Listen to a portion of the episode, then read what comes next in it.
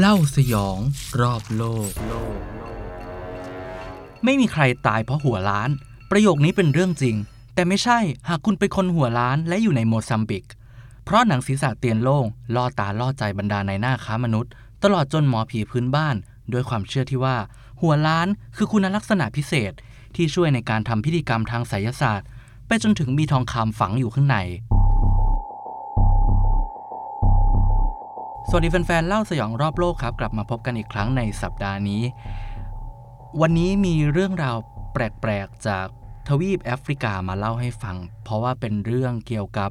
การล่าคนหัวล้าน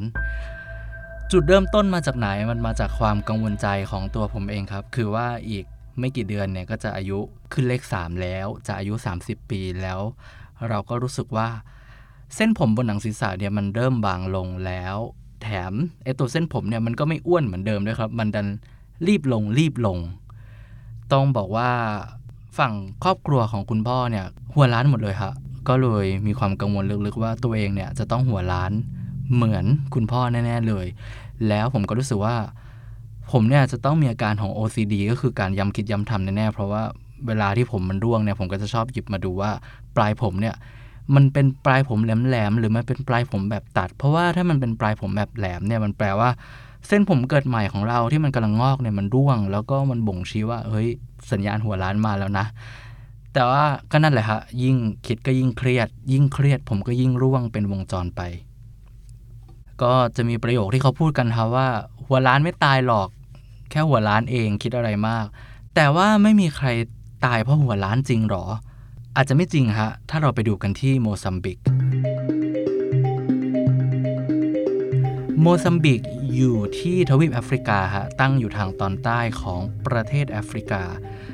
ถ้าย้อนไปช่วงกลางปี 2017 ครับ มีข่าวแปลก ๆ เกิดขึ้นเมื่อจู่ๆตำรวจในโมซัมบิกก็ออกมาเตือนบรรดาผู้ชายที่หัวล้านว่า ให้ระมัดระวังตัวเวลาออกไปข้างนอกครับ เพราะว่าพวกเขาเนี่ยอาจตกเป็นเหยื่อของ กลุ่มคนที่ต้องการล่าศีรษะมนุษย์ แถมไม่ใช่ศีรษะทั่วไปด้วยนะ เพราะว่าเขาจะมองหาเฉพาะศีรษะที่มีลักษณะของผมบางหรือหัวล้านเท่านั้น เพื่อไปทำพิธีกรรมตามความเชื่อครับ มีบทสัมภาษณ์จากคุณอฟอนโซเดียสซึ่งเป็นผู้บัญชาการตำรวจในจังหวัดแซมเบเซีย จังหวัดนี้เนี่ยก็เป็นจังหวัดที่มีประชากรมากที่สุดเป็นอันดับสองของโมซัมบิกเจ้าหน้าที่ตำรวจเนี่ยก็เล่าให้ฟังว่าสาเหตุที่อยู่ๆก็มีกลุ่มคนลุกขึ้นมาตามล่าคนหัวล้าน ก็เพราะว่าคนกลุ่มนี้เนี่ยเขาเชื่อกันว่า ศีรษะล้านล้านเตียนโล่งแบบนี้เนี่ยมีทองคำอยู่ข้างในครับ หรือบ้างก็เชื่อกันว่า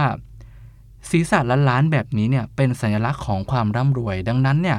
ถ้าเราล่าหัวหรือว่าตัดเอาศีรษะของคนคนนั้นเนี่ยมาประกอบการทำพิธีกรรมทางไสยศาสตร์เนี่ย ก็จะช่วยเสริมเรื่องโชคลาภเสริมความร่ำรวยให้กับคนคนนั้นได้ แล้วที่ตำรวจเขาต้องออกมาเตือนเนี่ยก็เพราะว่า มีเคสของผู้เสียชีวิตที่ถูกล่าเอาศีรษะ แล้วเฉพาะเจาะจงว่าเป็นศีรษะที่หัวล้านแล้วจริง ๆ ครับ ก็รายงานของตำรวจในแซมเบเซียก็ระบุว่าพวกเขาเนี่ยพบศพผู้เสียชีวิต 2 ราย ในเมืองหนึ่งของจังหวัดแซมเบเซียครับหนึ่งในนั้นเนี่ยถูกตัดศีรษะออกไปเรียบร้อย รวมถึงอวัยวะข้างในเนี่ยก็ถูกเอาออกไปด้วย และทั้งสองรายเนี่ยก็เป็นคนหัวล้าน โดยมีอายุประมาณ 40 ปีทั้งคู่ครับ ทีนี้การพบศพผู้เสียชีวิต2ศพเนี่ยก็ขยายผลไปสู่การจับกลุ่มผู้ต้องสงสัยได้2ราย ซึ่ง2รายนี้เนี่ยก็ยังเป็นวัยรุ่นทั้งคู่เลย โดยพวกเขาสารภาพว่า ที่สังหารคนหัวล้านก็เพราะเชื่อว่า คนหัวล้านเนี่ยร่ำรวย แล้วก็หากนำศีรษะของคนหัวล้านเนี่ยตัดไปให้หมอพื้นบ้านเนี่ยก็จะช่วยให้พวกเขาเนี่ยรวยขึ้นมาบ้างครับ ถือเป็นข่าวใหญ่เลยทีเดียวตอนนั้น แล้วก็เป็นครั้งแรกของโมซัมบิกเลยที่เหยื่อของความเชื่อทางไสยศาสตร์เนี่ยเป็นคนหัวล้าน เพราะว่าปกติแล้วเนี่ยบักจะเป็นคนผิวเผือกที่ถูกล่าเอาอวัยวะถูกล่าเอาชีวิต ทีนี้พอข่าวดังกล่าวออกมาเนี่ยก็สร้างความประหลาดใจไปทั่วโลกครับ เพราะว่าเออมันก็ประหลาดจริงๆนะอยู่ดีๆ ก็มีคำเตือนว่าให้คนหัวล้านระวังตัวเวลาออกจากบ้าน ผมก็ลองหาข้อมูลเพิ่มเติมครับ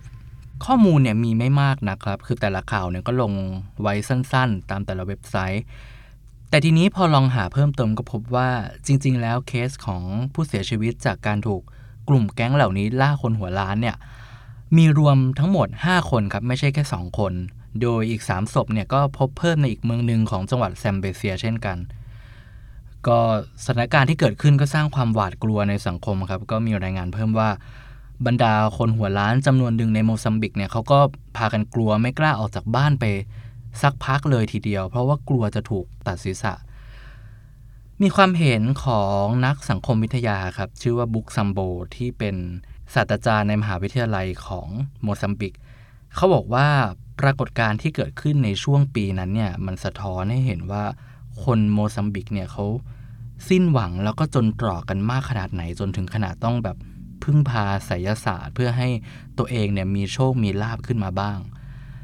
แถมยังสะท้อนอัตราการรู้หนังสือที่น้อยในสังคมรวมถึงปัญหาความยากจนด้วย ซึ่งเราก็น่าจะพอเดาได้นะว่ายิ่งสังคมไหนที่มีความเชื่อ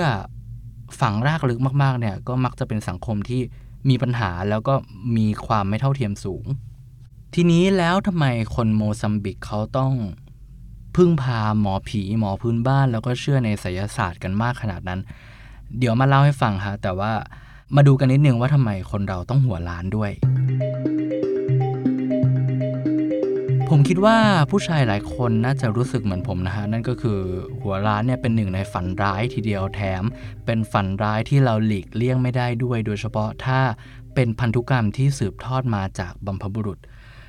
ประมาณร้อยละ25 ถึงร้อยละ30 ของผู้ชาย ทั่วโลกเลยนะฮะไม่ว่าจะเป็นชาติพันธุ์ใดก็ตาม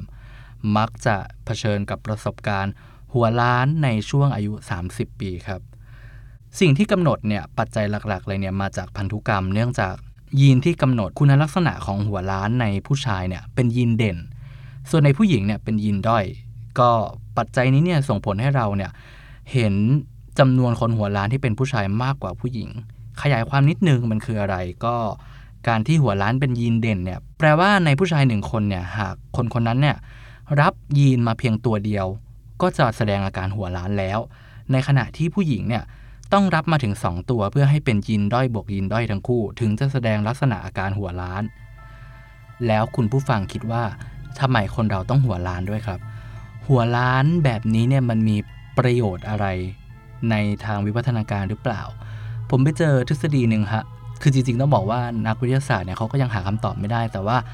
มีทฤษฎีน่าสนใจหลายทฤษฎีเลยที่พูดถึงเรื่องหัวล้าน มีหนึ่งทฤษฎีเกี่ยวกับวิวัฒนาการที่ระบุว่า ลักษณะของหัวล้านเนี่ยอาจเป็นประโยชน์ในฐานะแรงขับทางเพศในอดีตก็ได้ครับ คือเขาให้เราลองจินตนาการว่าในอดีตเนี่ยสมัยที่มนุษย์เพิ่งจะลงมาจากต้นไม้ได้ไม่นานเนี่ยแล้วก็ยังมีขนรุงรังตามตัวเนี่ย ถ้ามนุษย์เพศหญิงสักคนเนี่ยจะเลือกคู่เนี่ยก็คงเลือกคนที่จะถูกใจได้ยากครับ เพราะว่าหันไปทางไหนเนี่ยทุกคนก็ดูเหมือนเหมือนกันไปหมด แต่แล้วฮะจู่ๆก็มีมนุษย์เพศชายคนหนึ่งเนี่ยเข้ามาในวงพร้อมกับศีรษะที่ล้านเตียนโล่งแน่นอนครับว่าเขาคนนั้นเนี่ยก็ต้องโดดเด่นขึ้นมาจากคนอื่น แล้วก็ช่วยให้เขาเนี่ยถูกเลือกได้ง่ายขึ้น คือนักวิทยาศาสตร์เนี่ยเขาเปรียบเทียบคุณลักษณะของหัวล้านเนี่ยเหมือนแบบ นกยุงที่แข่งกันอวดหางอะไรแบบนั้นเลย ก็คุณผู้ฟังฟังแล้วรู้สึกเป็นยังไงฮะ เชื่อในทฤษฎีนี้กันไหม ก็อาจจะจริงก็ได้นะครับ เพราะว่านับตั้งแต่อดีตมาจนถึงปัจจุบันเนี่ยลักษณะหัวล้านเนี่ยก็มักจะถูกเชื่อมโยงกับฐานะและอำนาจอย่างที่เราชอบพูดกันนะว่าหัวล้านเนี่ยดูเป็นเสียดูรวย ก็ไม่แน่ว่าคุณลักษณะนี้อาจจะเป็นความพยายามดึงดูดใจเพศตรงข้ามก็เป็นได้ แต่ว่าพอลองศึกษาประวัติศาสตร์เนี่ย ไอ้ทฤษฎีนี้เนี่ยมันก็มีความขัดแย้งกันอยู่นะฮะ เพราะว่าในประวัติศาสตร์ที่ผ่านมาเนี่ยเราก็ได้พบเจอวิธีแปลก ๆ ของผู้คนในอดีตที่เขาไม่ชอบที่ตัวเองหัวล้าน แล้วก็พยายามทวงคืนเส้นผมกลับมาครับ อย่างเช่น มีบันทึกของชาวไวกิ้งที่บอกว่าใช้โลชั่นที่ผลิตจากอุจจาระของแพะมาฉลวมที่หัว หรืออย่างอารยธรรมกรีกโบราณเนี่ยฮิปโปเครซิสเนี่ยก็เชื่อว่าวิธีการรักษาหัวร้านเนี่ยเราจะต้องเอา มูลของนกพิราบมาผสมกับฮอรดิตหรือว่ามะรุม แล้วก็ใส่ผงยี่หราเข้าไป แล้วก็ใส่ตำแยเข้าไป แล้วก็มาทาที่หัว หรือในบันทึกของอารยธรรมอียิปต์โบราณเนี่ยก็พูดถึงวิธีแก้หัวล้าน ด้วยการเอาขนเม่นไปเผาไฟครับ จากนั้นเนี่ยก็ไปจุ่มในน้ำผึ้งจุ่มในน้ำนม แล้วก็เอามาผสมกับหินปูนพิเศษ จากนั้นเนี่ยเอาสารที่ได้เนี่ยมาฉโลมบนหนังศีรษะ ด้วยความหวังว่าผมมันจะขึ้นอีกครั้ง แต่ผมคิดว่าสูตรแปลกๆแบบนี้เนี่ยมันน่าจะทำให้ผมร่วงมากกว่าเดิมนะ ทีนี้ถามว่าพอดแคสต์นี้เนี่ยเป็นเรื่องสยอง แล้วผมมาเล่าเรื่องหัวร้านทำไม ก็เพราะว่าหัวร้านเนี่ยมันเป็นฝันร้ายของผู้ชายไงฮะ แล้วมันก็เป็นหนึ่งในความสยองที่สยองไม่น้อยกว่าเรื่องของโมซัมบิกที่เล่าไปเลย และอีกความสยองก็คือว่าต่อให้คุณไม่มียีนหัวล้านก็ตามเนี่ย แต่ในฐานะที่คุณเป็นผู้ชายเนี่ย เมื่อแก่ตัวไปครับ เส้นผมของเราเนี่ยก็มีแนวโน้มที่จะรีบลงแล้วก็ร่วงอยู่ดีครับ เพราะว่าเรื่องนี้เนี่ยเกี่ยวข้องกับฮอร์โมนเพศชาย หรือที่เรียกกันว่าเทสโทสเตอโรนฮอร์โมนนี้เนี่ยมีอยู่ในร่างกายแล้วก็ด้วยกระบวนการของร่างกายนะฮะ อันนี้ผมก็ไม่อยากลง detail ว่ากลัวผิด คือมันจะถูกเปลี่ยนเป็นฮอร์โมนอีกตัวหนึ่งที่ชื่อว่า DHT หรือว่า dihydrotestosterone ทีนี้นักวิทยาศาสตร์เขาก็ค้นพบว่า พอผู้ชายเราอายุมากขึ้นนะฮะ จู่ๆเนี่ยเจ้า DHT เนี่ยก็มักจะทำงานผิดปกติฮะ ส่งผลให้รูขุมขนบนศีรษะของเราเนี่ยเริ่มปิดตัว แล้วก็นำมาสู่สาเหตุของผมบางและหัวล้านนั่นเอง แต่ว่าในรายที่ไม่มียีนหัวล้านในตัวเนี่ยก็อาจจะ ล้านไม่เท่าคนที่มียีนหัวล้านนะหรือพูดได้ว่าไม่รุนแรงเท่า แต่สรุปก็คือ เมื่อถึงวัยหนึ่งเส้นผมของบรรดาผู้ชายฮะก็จะบางลงอยู่ดีครับ โดยเขามีค่าเฉลี่ยว่าร้อยละ 60 ของผู้ชายเมื่ออายุ 50 ปีเนี่ยก็จะหัวล้าน แม้ว่าคุณจะมียีนหัวล้านหรือไม่มีก็ตาม แต่ว่าถ้ามียีนหัวล้านเนี่ยอาจจะเร็วกว่านั้น เพราะว่าร้อยละ 20 หรือ 1 ใน 5 ของผู้ชายเนี่ยก็จะเริ่มเห็นอาการตั้งแต่อายุ 30 ปีเลยทีเดียว ไม่ยุติธรรมเลยครับ และแน่นอนว่านี่ก็คือเรื่องสยองของการเป็นผู้ชาย กลับมาที่ความตายจากหัวล้านในโมซัมบิก ปัญหานี้เนี่ยมันเกิดขึ้นมาได้ยังไงทำไมจู่ๆเนี่ยถึงได้มีคำเตือนจากตำรวจว่า คนหัวล้านต้องระวังเวลาออกจากบ้านนะลองมาดูตัวเลขของหมอผีและหมอพื้นบ้านในประเทศนี้กันครับ น่าจะเข้าใจมากขึ้น เพราะว่า ทั่วทั้งประเทศเนี่ยมีจำนวนหมอผีหมอพื้นบ้านมากถึง 70,000 คนเลยทีเดียว ในขณะที่หมอจริงๆเนี่ยกลับมีเพียงแค่ 1,500 คนครับ หรือพูดได้ว่าขาดแคลนมาก ทีนี้ในฐานะประเทศที่ไม่ได้ร่ำรวยมาก มีความไม่เท่าเทียมสูง แถมตั้งอยู่ในแอฟริกาที่มีรากเหง้าความเชื่อทางไสยศาสตร์เนี่ยพอชาวบ้านเขาเจ็บป่วยขึ้นมาเขาก็จะมักไปหาหมอพื้นบ้านประจำชุมชน แล้วหมอพื้นบ้านเหล่านี้เนี่ยก็คือไม่ใช่ว่าอยู่ดีๆ ใครจะเป็นก็ได้นะ แต่ว่าเขามีองค์กรรับรอง แล้วก็มีใบประกอบวิชาชีพกันเป็นหลักแหล่งเลยทีเดียว ก็บรรดาหมอผีหมอพื้นบ้านเหล่านี้ครับเขาจะไม่ใช่แค่รักษาอาการป่วยเท่านั้น แต่ว่ายังมีบทบาทและหน้าที่ในการกำหนดอนาคตของชุมชนด้วยอย่างเช่นว่า ถ้ามีผู้หญิงที่อยู่ๆสามีเสียชีวิตเนี่ยเขาก็ จะเป็นคนกำหนดว่าหญิงไม้คนนี้เนี่ยควรอยู่ในหมู่บ้านต่อไปไหมหรือต้องถูกขับไล่ออกจากหมู่บ้าน หรือถ้าในกรณีที่เกิดความขัดแย้งขึ้นในชุมชนเนี่ยมีชาวบ้านฆ่ากันตายเนี่ยหมอพื้นบ้านเหล่านี้เนี่ยก็จะเป็นคนกำหนดว่า ใครต้องชดใช้หรือว่าเราจะไกล่เกลี่ยความขัดแย้งนี้ยังไง นอกจากนั้นเนี่ยก็ยังเป็น family therapist ด้วยนะ ก็คือชายหญิงคู่ไหนที่แต่งงานแล้วไม่มีลูกเนี่ยก็มาขอหมอพื้นบ้านหรือว่า ไม่รักกันเลิกกันยังไงก็มาพึ่งพาหมอ นอกจากนั้นเนี่ยก็ยังถือว่าเป็นแบบผู้ปกป้องคุ้มครองชุมชน ช่วยป้องกันภัยพิบัติ คือเป็นทุกอย่างให้เธอแล้วในชุมชนนั่นเอง ทีนี้วิธีการกว่าจะมาเป็นหมอพื้นบ้านฮะก็ไม่ใช่เรื่องง่าย ๆ เพราะว่าจะมาเป็นหมอพื้นบ้านแบบนี้เนี่ยต้องมีวิญญาณมาเข้าสิง ไม่ว่าจะเป็น วิญญาณสัตว์ป่า วิญญาณบัมพบุรุษ หรือว่าวิญญาณทหารที่ตายในสงครามกลางเมือง วิญญาณกุ้งก็มีนะฮะตอนผมอ่านผมก็งงเหมือนกันว่า มีหมอพื้นบ้านที่มีร่างทรงวิญญาณกุ้งด้วย มาดูประสบการณ์การเป็นหมอพื้นบ้านกัน คือคนโมซัมบิกเนี่ยเขาก็จะเชื่อว่า การที่เราจะเป็นหมอพื้นบ้านหรือไม่เป็นเนี่ยมันถูกกำหนดมาแล้วครับ แล้วก็เราไม่สามารถฝืนชะตาชีวิตได้ คือเริ่มเรื่องเลยเนี่ยเขาก็จะรู้สึกเหมือนแบบ ไม่สบายตัวรู้สึกแปลกๆ ความรู้สึกเหมือนร่างทรงที่แบบมีองค์มาลงอะไรแบบนั้นน่ะ แล้วเขาก็จะบอกว่ามันทรมานมากเขาไม่สามารถต้านทานได้ ไม่ว่าเราจะไปทำงานอย่างอื่นอะไรก็ตาม ก็จะต้องไม่สำเร็จ ก็จะต้องเจออุปสรรค แล้วก็จะถูกบีบบังคับ ให้ไม่สามารถทำอะไรได้ นอกจากจะมาเป็นหมอพื้นบ้านครับ แต่ว่าแค่มีองค์มาลงไม่พอครับคคือหมอพื้นบ้านเหล่านี้เนี่ยจะต้องมีความพยายามในการ ควบคุมวิญญาณที่มาสิงร่างตัวเองด้วยนะ เพราะว่าถ้าคุมไม่ได้เนี่ยสุดท้ายก็จะกลายเป็นบ้าไปได้ แต่ว่าต้องคุมให้ได้ถึงจะได้กลายมาเป็นหมอพื้นบ้าน บางคนเขาก็เล่าว่าเขาใช้เวลาฝึกในการควบคุมองค์ที่มาลงเนี่ยบางทีฝึก 6 เดือนบางคนฝึกเป็นปี 2 ปีเลยทีเดียวกว่า จะสามารถควบคุมได้ แล้วก็ฝึกวิชามาเป็นหมอพื้นบ้านแบบนี้ได้ครับ ก็ฟังดูเป็นความเชื่อที่น่าสนใจนะฮะแล้วก็ขับเคลื่อนชุมชน แต่ว่าปัญหาก็คือ หมอพื้นบ้านหมอผีเหล่านี้เนี่ยบางครั้งเนี่ยมีมุมมืดที่เชื่อมโยงกับการค้ามนุษย์ครับ สมมุติว่ามีชาวบ้านที่เดือดร้อนแล้วก็ต้องการทำพิธี แต่ว่าหมอพื้นบ้านเนี่ยเขา request มาว่าเฮ้ยพิธีกรรมนี้เนี่ยนะมันยิ่งใหญ่มากมันจะต้องเอา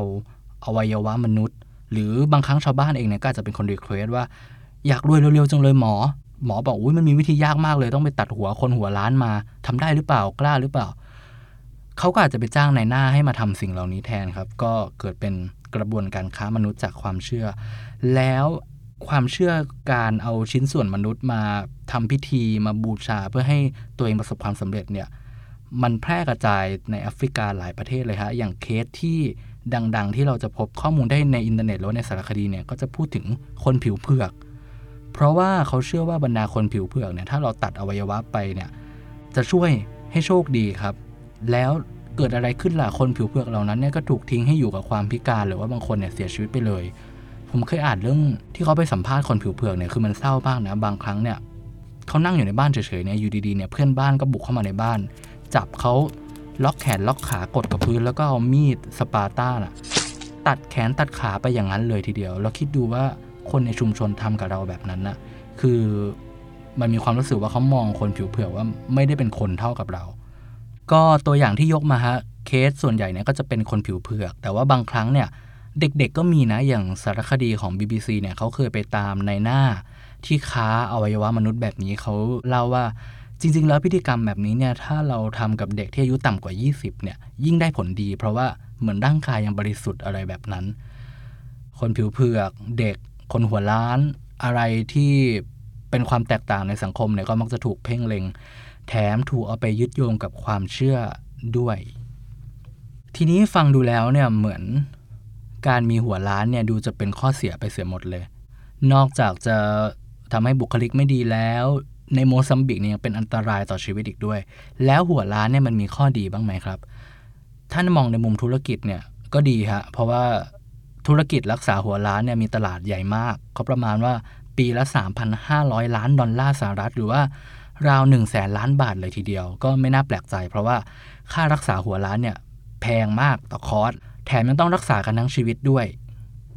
ถ้าอีกข้อดีที่จับต้องได้ในเชิงบุคคลฮะก็มีงานวิจัยว่า หรือคุณลักษณะหัวล้านเนี่ยจะช่วยส่งเสริมเกี่ยวกับการขาดแคลนวิตามินดี เพราะว่าเขาวิจัยพบว่า ในผู้ชายที่หัวล้านก่อนอายุ 30 ครับ ก็จะลดความเสี่ยงในการเป็นมะเร็งต่อมลูกหมากได้ถึงร้อยละ 45 เลยทีเดียว แล้วมะเร็งต่อมลูกหมากเนี่ยเขาพบว่ามันเชื่อมโยงกับการขาดวิตามินดีในร่างกายครับ คือวิตามินดีเนี่ยเป็นสิ่งที่ร่างกายเราสังเคราะห์ขึ้นมาไม่ได้ เราต้องรับจากแสงแดด ก็เลยมีทฤษฎีว่า เฮ้ย หรือว่าไอหัวล้านเนี่ย มันเป็นการลดจำนวนเส้นผมบนศีรษะเพื่อให้ผิวหนังรับแสงมากขึ้น ก็เป็นไปได้ว่าจะเป็นหนึ่งในข้อดีของคุณลักษณะหัวล้าน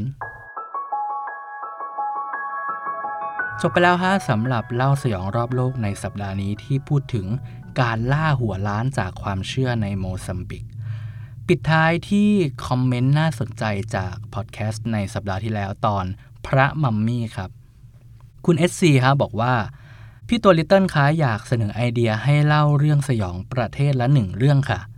ก็เป็นคอนเซปที่น่าสนใจนะฮะ เราอาจจะวนเป็นทวีปละหนึ่งเรื่องสลับสลับไปก็ได้ เดี๋ยวผมจะโน้ตไว้นะครับ คุณมาริยกครับบอกว่าได้ความรู้มากเลยครับ ตอนพระมัมมี่นะฮะ อยากให้เล่าเรื่องแคนาบาลิซึมในประวัติศาสตร์ที่โด่งดังบ้างครับ ว่ามีเรื่องไหนบ้าง น่าสนใจฮะแต่ว่าขอตัวไปดูเรื่องเปรตเดินดินกินคนก่อนนะฮะ ได้ข่าวว่าเป็นหนังในตำนานที่เกี่ยวกับแคนาบาลิซึมที่โด่งดังมาก ปิดท้ายที่คุณสุนันทาขุนพรมจัดครับ บอกว่า อยากรู้ประวัติของเสาชิงช้าในไทยครับ พอดีเห็นเพื่อนพูดถึงบ่อยๆ ไม่ค่อยกล้าไปอ่านเองผผมจำได้ว่า เป็นพิธีการโลชิงช้าที่มีคนตกลงมาตายจริง ๆ ใช่ไหมแต่อันเนี้ยผมต้องไปลงดีเทลเหมือนกันเพราะว่าไม่ค่อยได้อ่านเรื่องสยองในไทย ยังไงก็ขอบคุณทุกคอมเมนต์มากนะครับ แล้วก็ขอบพระคุณทุกท่านที่ติดตามกันมาจนถึงสัปดาห์นี้สำหรับวันนี้ขอลาไปก่อนขอให้ทุกท่าน มีความสุขและมีสุขภาพแข็งแรงครับ สวัสดีครับ เล่าสยองรอบโลก